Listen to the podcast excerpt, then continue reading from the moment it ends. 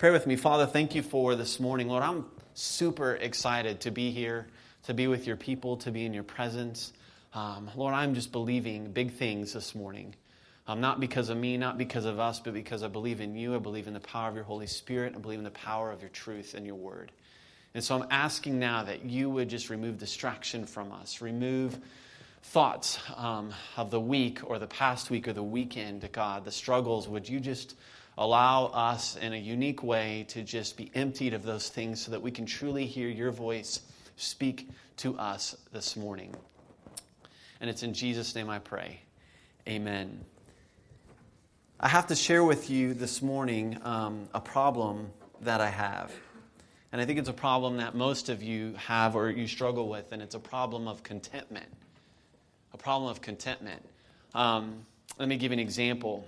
This past Monday night, um, I was sitting on our couch watching Netflix, okay, watching Person of Interest, and um, one of my favorite new shows, by the way. And uh, I was watching that and totally engrossed in that show, and I had a hankering for something sweet.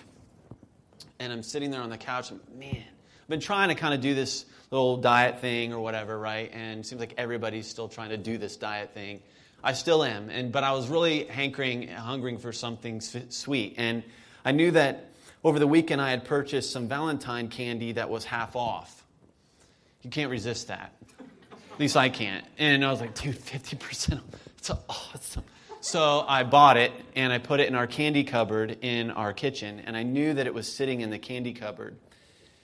And so I pause my show, I walk into the kitchen, and it's funny how when you know you're about to do something you probably shouldn't do, you try to hide or try to be secretive. So I'm like standing in our kitchen, right, outside the can- the family's in the living room, and they, they know I've gone into the kitchen. It's weird, I don't know. And I'm like standing there, go to the candy cupboard, pull out this bag of peanut butter Snickers that I had purchased over the weekend. And I'm like, dude, this is going to be great. So I rip open the candy, uh, the peanut butter Snickers, and I, I ate one.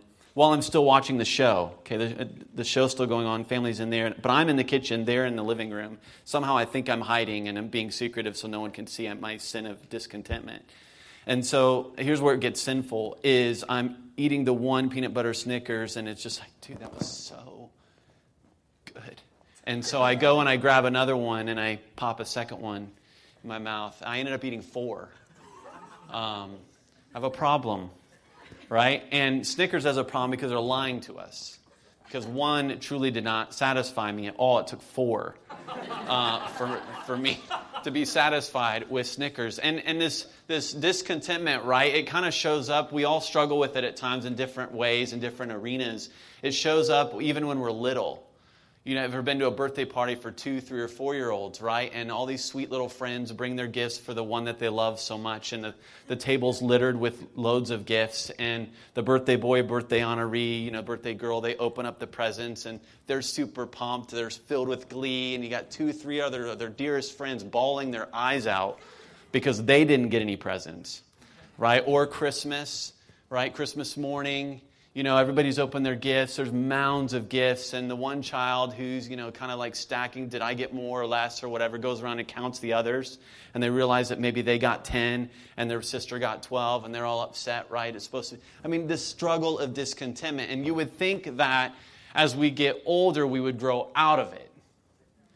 We don't, right? It just moves from the arena of birthday parties and Christmas morning to the workplace, to career, to relationships, to our bank account, all those different things. I mean, it shows up in the workplace and our career path where we think if I could just get that, that next job or that promotion, and there's nothing wrong with that, looking for a different job or promotion, but if we're looking for those things to bring us to that state of satisfaction, which is really what contentment means, we're going to be dissatisfied. But but we search and we strive and we strain for that next job, thinking it will bring contentment. Then we're in it for three or four years. We're like, eh, it's not all it cracked up to be, so now I'm looking for something else.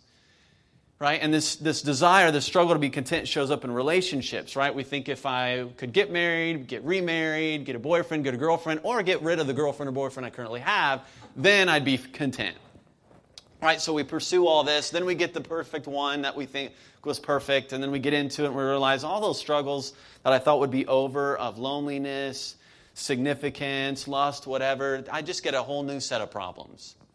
right? So the struggle of discontent continues even in the arena of relationships. Then it really shows up in the area of our bank accounts, right? You think, man, if I could just get that five hundred thousand dollars tax refund, that would solve all my issues, right? I mean, it would solve every issue. It would solve a lot of problems, right? But then unexpected bills come up or whatever. It would bring you a whole nother set of, of problems. And so the struggle of discontentment continues.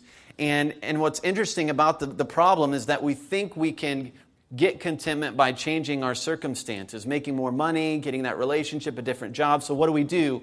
We live our lives striving and straining to try to change our circumstances to get contentment. And so we eat the Snickers that we think will satisfy us, only to find out that a few hours later we're still hungry. So we have a problem, and the problem is that we're not content. We struggle with contentment.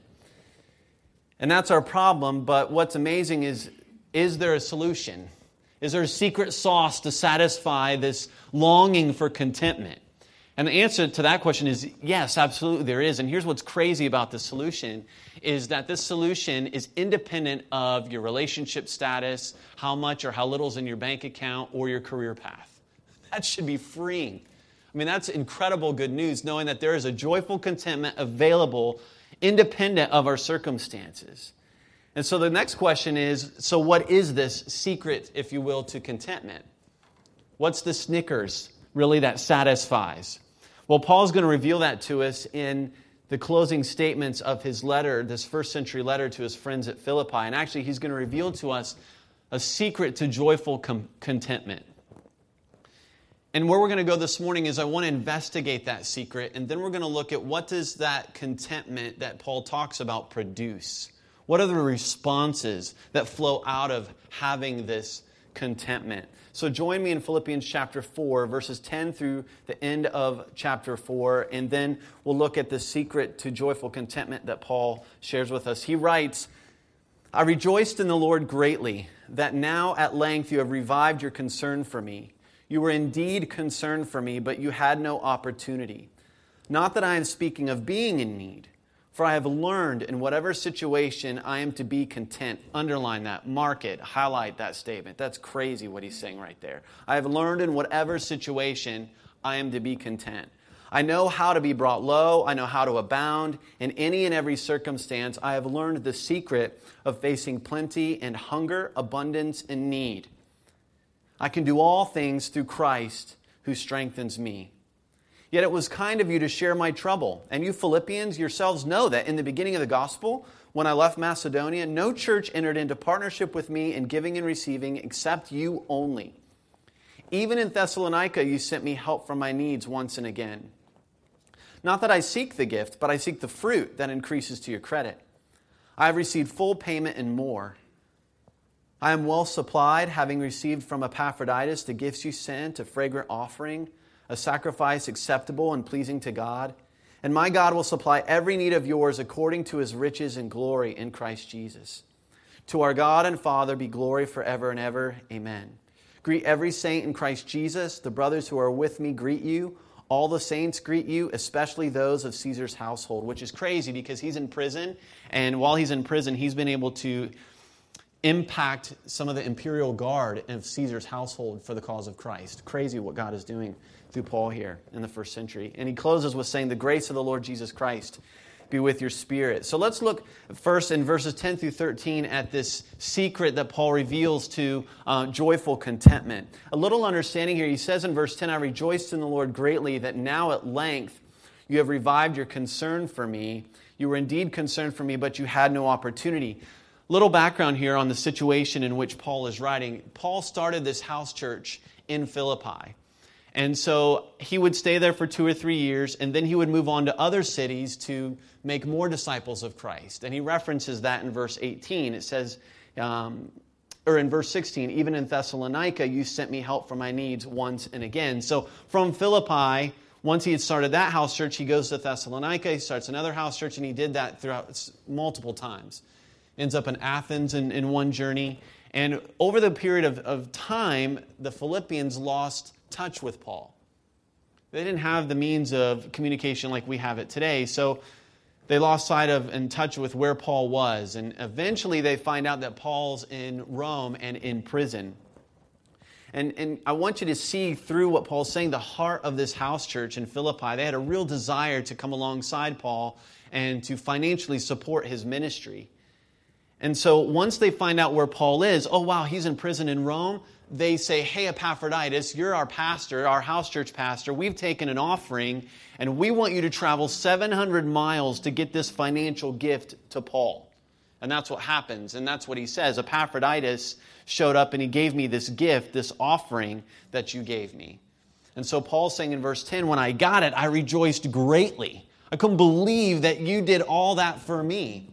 And he says that now at length you revived your concern for me. And he says, you were concerned for me, but you had no opportunity. He's being very gracious, saying, I know that, you know, I don't want you to feel bad that it took forever for you on to get this gift to me. It's, it's not a big deal. He's like, I know you were concerned for me. You just didn't know where I was. So he's being very gracious here. And then he goes on in verse eleven, not that I'm speaking of being in need, for I've learned in whatever situation I am to be content. Then the latter parts of verse, of verse twelve, he says, I have learned the secret of facing plenty and hunger. So Paul's in prison. He's received this financial gift from this house church in Philippi through their house church pastor, Epaphroditus. And he's saying, man, I'm just so thankful for you all. It's just a reminder of how much you love me and you're concerned for me. But he said, I want you to know I wasn't like knocking on doors asking for money. I've learned in every situation to be content. Every situation. He says it two times. I have learned to be content. In verse twelve, I have learned the secret of facing plenty and hunger. Contentment was something Paul had to learn. And what's crazy is that Paul has learned it so well that even though it might look like to you and to me he had needs, he wasn't worried. Do not be anxious for anything. Paul's like, I'm not worried. You may be staying up at night and not be able to sleep at night because of my needs and what I'm going through, but I'm content. I've learned to be content. And so it's something here that we need to understand, that Paul's learned that contentment is not determined by our circumstances. Now keep in mind Paul's circumstances. Paul writes in Second Corinthians chapter eleven, he was shipwrecked three times, beaten three times, robbed, and imprisoned who knows how many times. And he's saying in whatever situation, I'm content. Dude, what that guy has, I want. I want that. I need that. And what he's saying is that, you know what, our contentment isn't determined by your circumstance. It's not, it's not determined by if you live in a seven hundred square foot mobile home or a five thousand square foot home. It's not determined by if your fridge is stocked or if it's empty. It's not determined by if you have ten thousand dollars in your savings or in a situation where you're living paycheck to paycheck. He's saying, whatever the situation, I've learned to be content. There's a contentment available to you that I've received and that I have that's independent of my circumstances. Paul has learned to no longer cry at the birthday parties.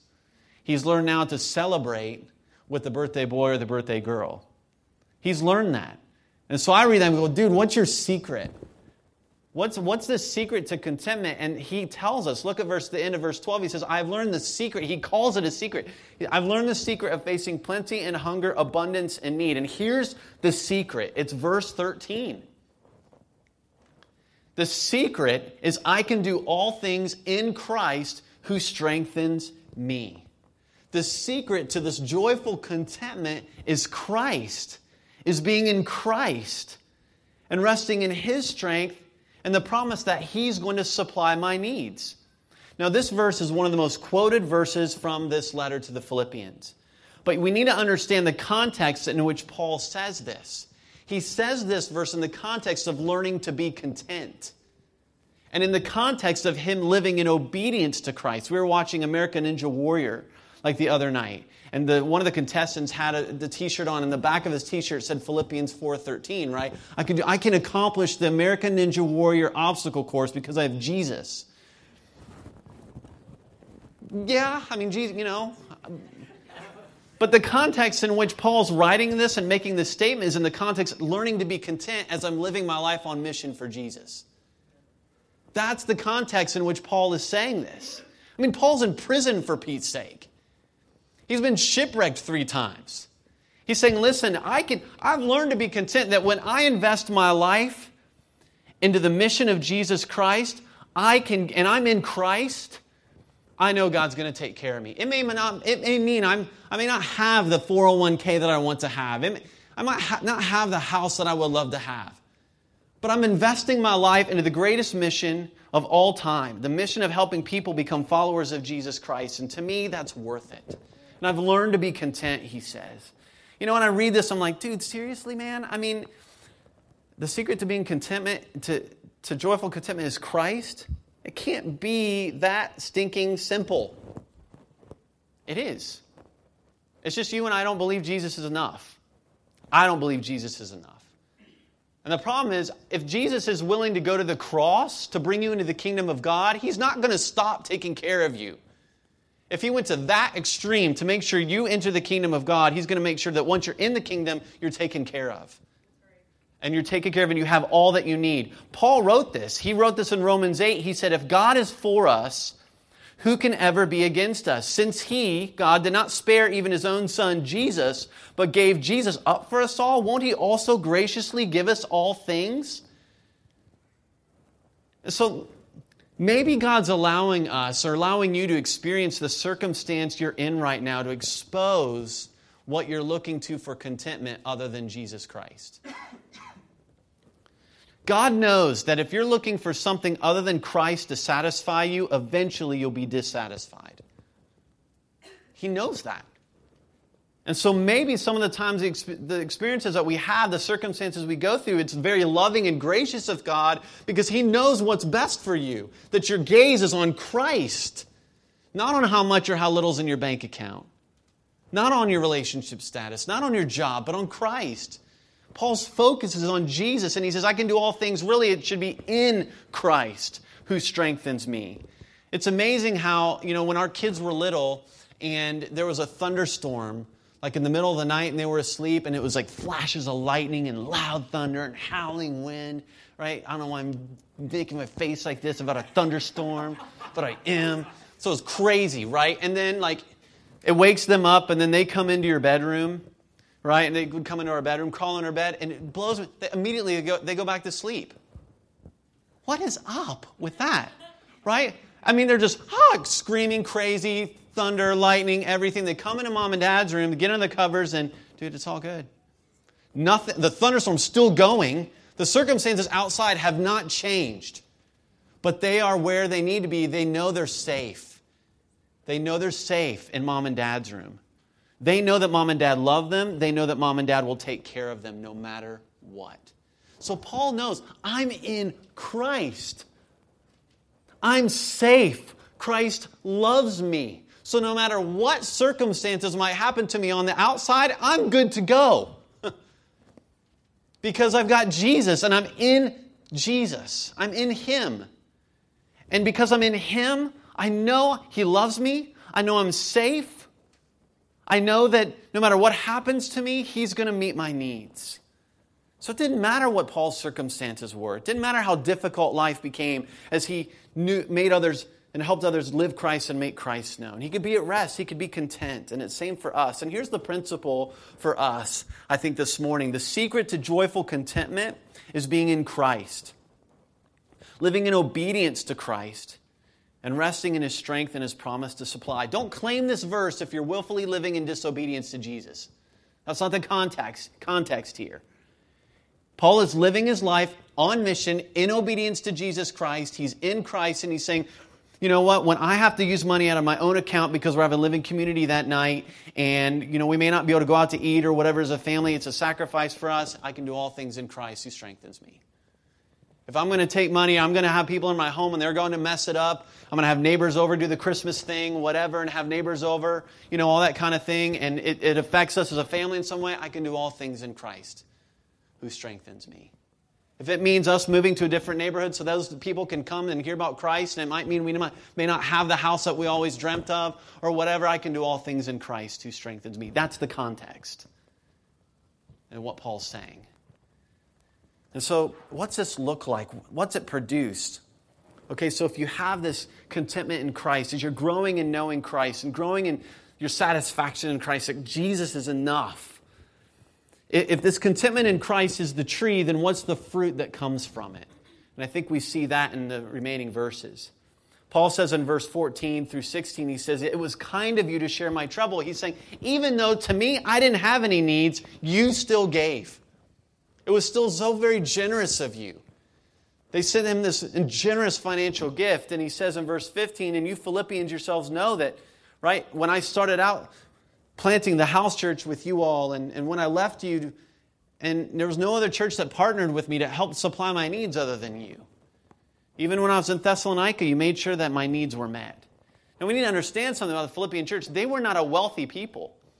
Paul wrote in Second Corinthians chapter eight to a church in Corinth, describing the Philippians in Macedonia. He said this, and now, brothers and sisters, we want you to know about the grace that God has given the Macedonian churches. Well, Philippi was in the region of Macedonia. And he says, in the midst of a very severe trial, check this out, their overflowing joy and their extreme poverty. How does that go together? Overflowing joy, extreme poverty. They've got something. Their joy is not grounded in how much or how little's in their bank account. They've got a contentment in spite of their circumstances. And what happens? It welled up into rich generosity. For I testify that they gave as much as they were able and even beyond their ability, entirely on their own. No one coerced them. They urgently pleaded with us for the privilege of sharing in this service to the Lord's people. And they exceeded our expectations. Why? Because it says they had given themselves first of all to the Lord. They were in Christ. And then by the will of God also to us. The Philippians were in deep poverty, and yet they were still incredibly financially generous toward Paul. One of the fruits that comes from being content in Christ is the fruit of generous giving. You can't avoid it. That's what he's talking about here. When you're content in Christ and you know Christ is going to take care of you, what do you need? You become a generous giver. And what this tells us is that the more you grow in contentment in Christ, the more generous you will become. You just will, because you're not wrapping your life around Your, or your significance around how much or how little you have in your bank account. It's wrapped around the mission of Jesus and helping others become followers of Christ. And I know we're talking about pocketbooks here, so right, it kind of feels there can be tension, right? You might feel that a little bit. That's good. Embrace that. Embrace it. Don't reject it. Embrace it. Because it, this isn't about God needing your money. This is about God wanting your heart. That's what this is about.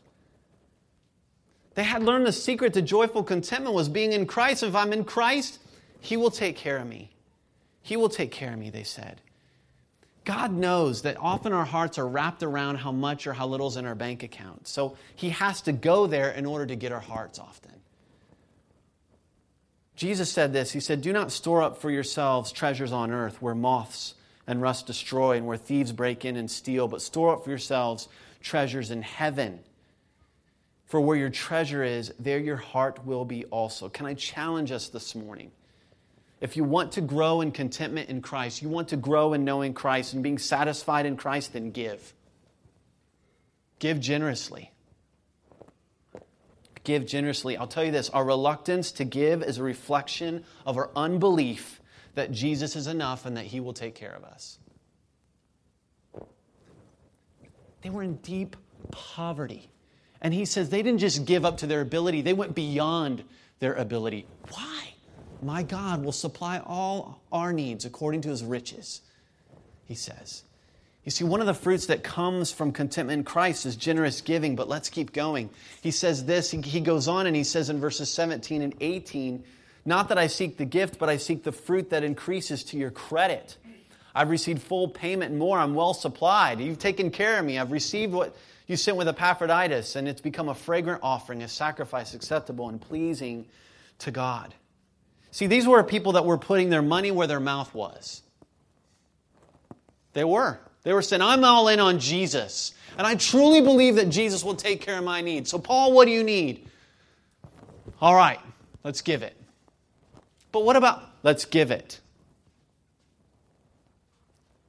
And see, what's crazy here, crazy amazing, is that they were generous in their giving because they had this contentment in Christ, and their generous giving produced extravagant worship toward the Lord. That's what Paul's saying. He says, I seek, I don't, it's not that I need it. He's learned to be content. He says, I, I don't necessarily need your financial gift, but what I do want from it is the worship that God's going to receive from it. That's what he's saying. He uses this Old Testament imagery as the as you would come and bring your sacrifice into the Old Testament temple, and the temple would fill with fill with smoke and just this aroma that, yes, there are sacrifices being made. There's worship taking place in the temple. Paul's saying when you are generous in your giving and that comes from a cheerful heart because of your contentment in Christ, the halls of heaven are filled with the aroma of your worship. That's what he's saying. You ever walk into a home and the moment you walk into the home, there's this aroma and they've been burning those scented candles. Sometimes it's good, right? And sometimes it's not a good scented candle. That's my opinion, but vanilla is usually pretty good. So you walk into a home and it's like the vanilla and you're just like, poof. Dude, that's sweet. That's so good. You just kind of like feel like you're floating. I love this house.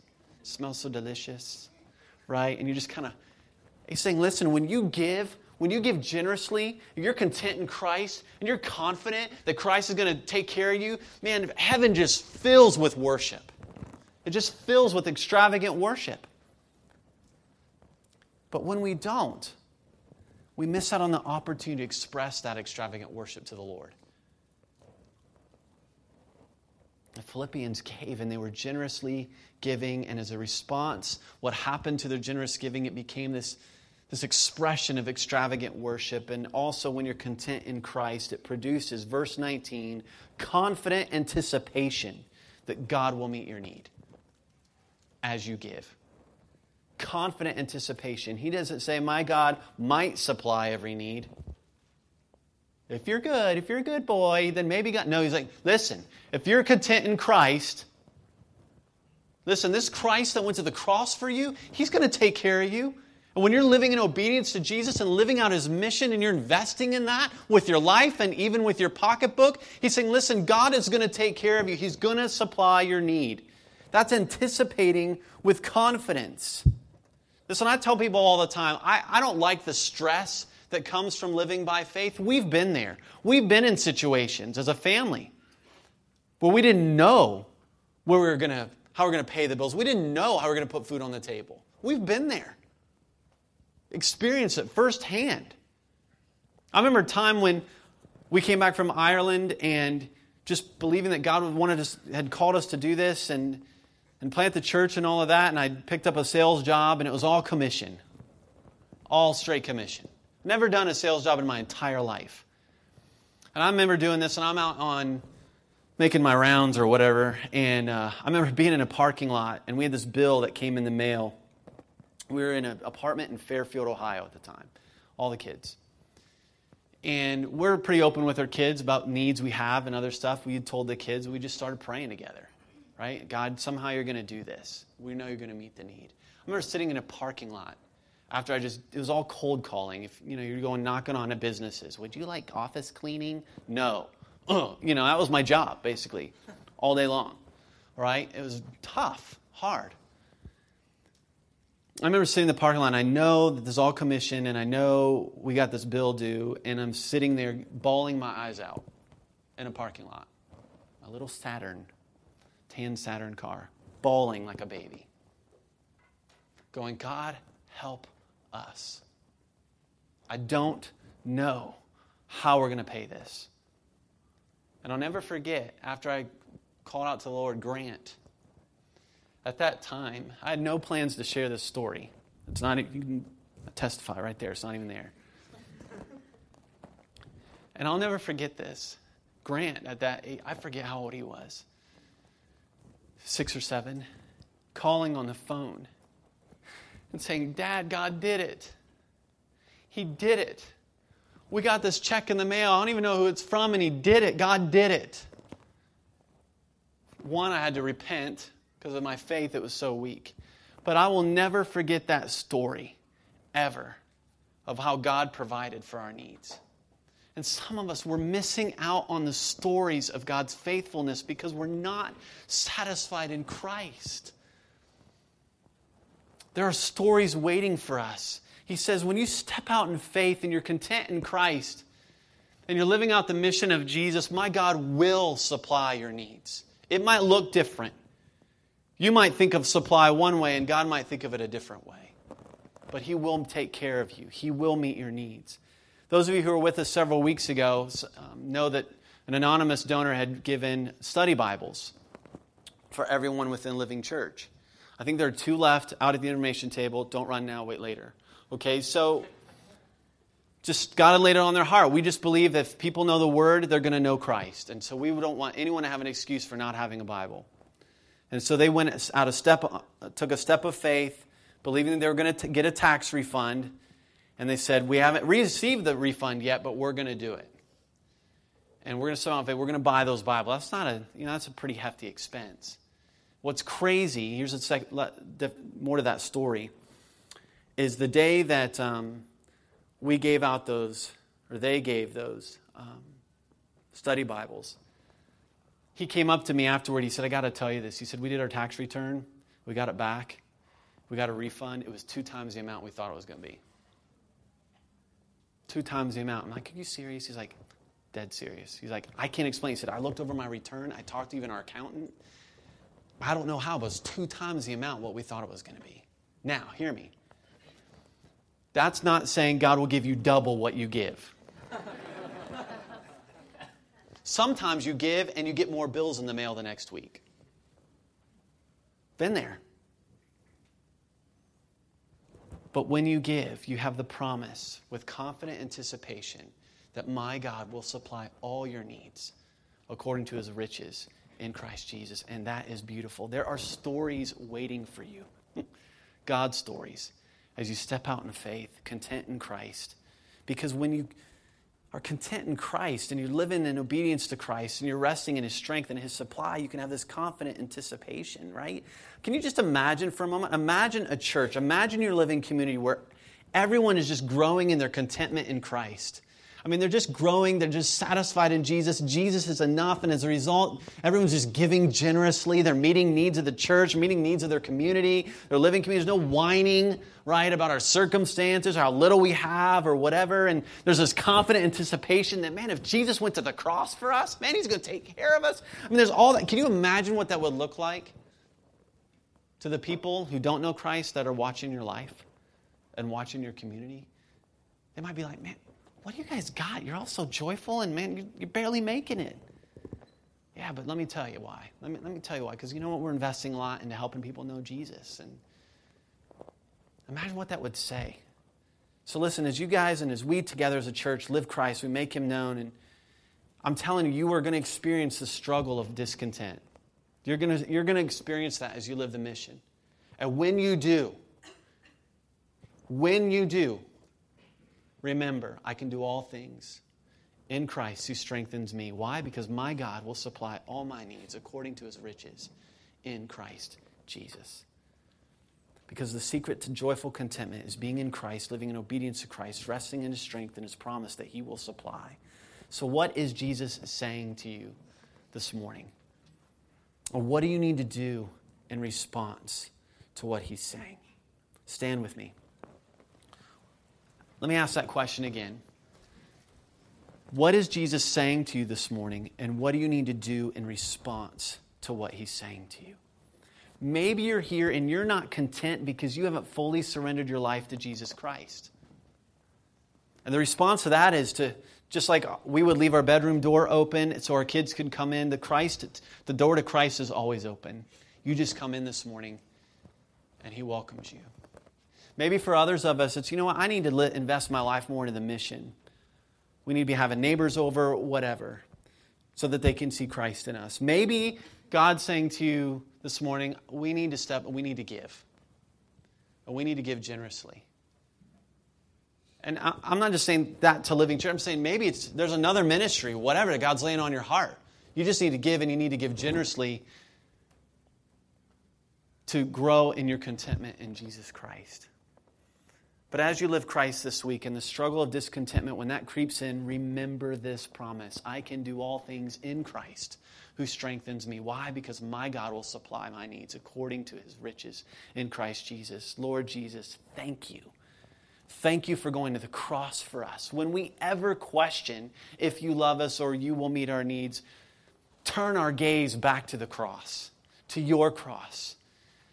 And we thank you that you came from heaven, you're rich, and yet you became poor, so that we might become rich in your grace and in your love this morning. And we can go, we can continue to live this mission that you've called us to, knowing that we're in Christ, we're safe, and you'll supply our needs. Thank you, Jesus. Thank you for being enough for us. Thank you for being all we need. Thank you for your promises. And may we sing these moments of worship as our hearts cry to you. Lord Jesus, we love you this morning. And it's in your name I pray. Amen.